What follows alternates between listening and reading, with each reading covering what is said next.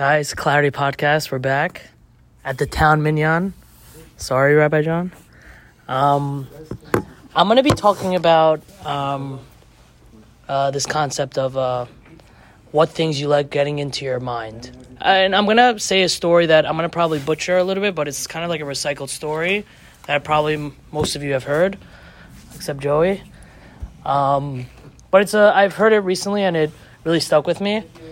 Is that uh, it was a there was a teacher and he had a he was in his classroom like a professor and he gave out uh, uh, sheets to the entire class and on the sheets it had a black dot in the middle and he said uh, like a white piece of paper and just a small black dot and he asked his students you know every every student you know tell me write down what you guys see from the paper.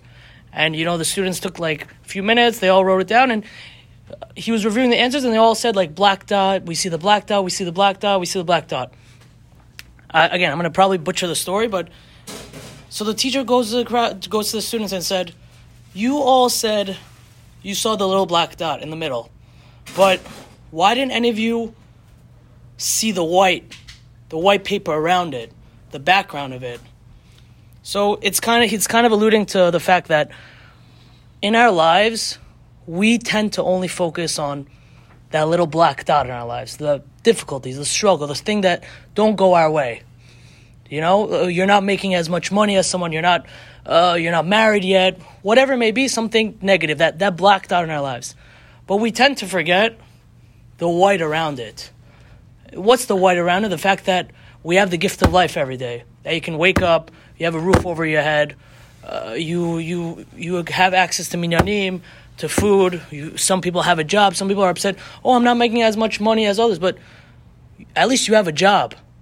We tend to always forget. eh, It's everyone has this problem, and I think the way to cure this uh, this habit of only focusing on the black dot is just again by every day reminding yourself and being grateful for the small things in your life. Because unfortunately, we tend to forget how lucky you are, and there are some people, unfortunately, that wish to have the things that we take for granted.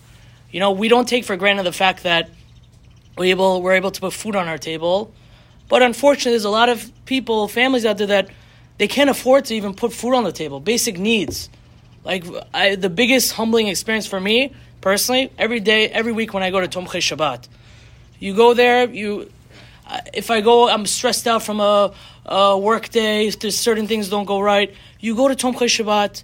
You deliver food to people, and the living conditions they live in. Some people, unfortunately, is just so tough to see, and it kind of humbles you that like, why am I focusing on that black dot of my life? In fact, oh, I didn't make this X, X amount of money today. Sit back, look at the white, notice that God gifts you every single day. It's all about recognizing the white in our life. And that's basically it. Zakbaruch, Take care.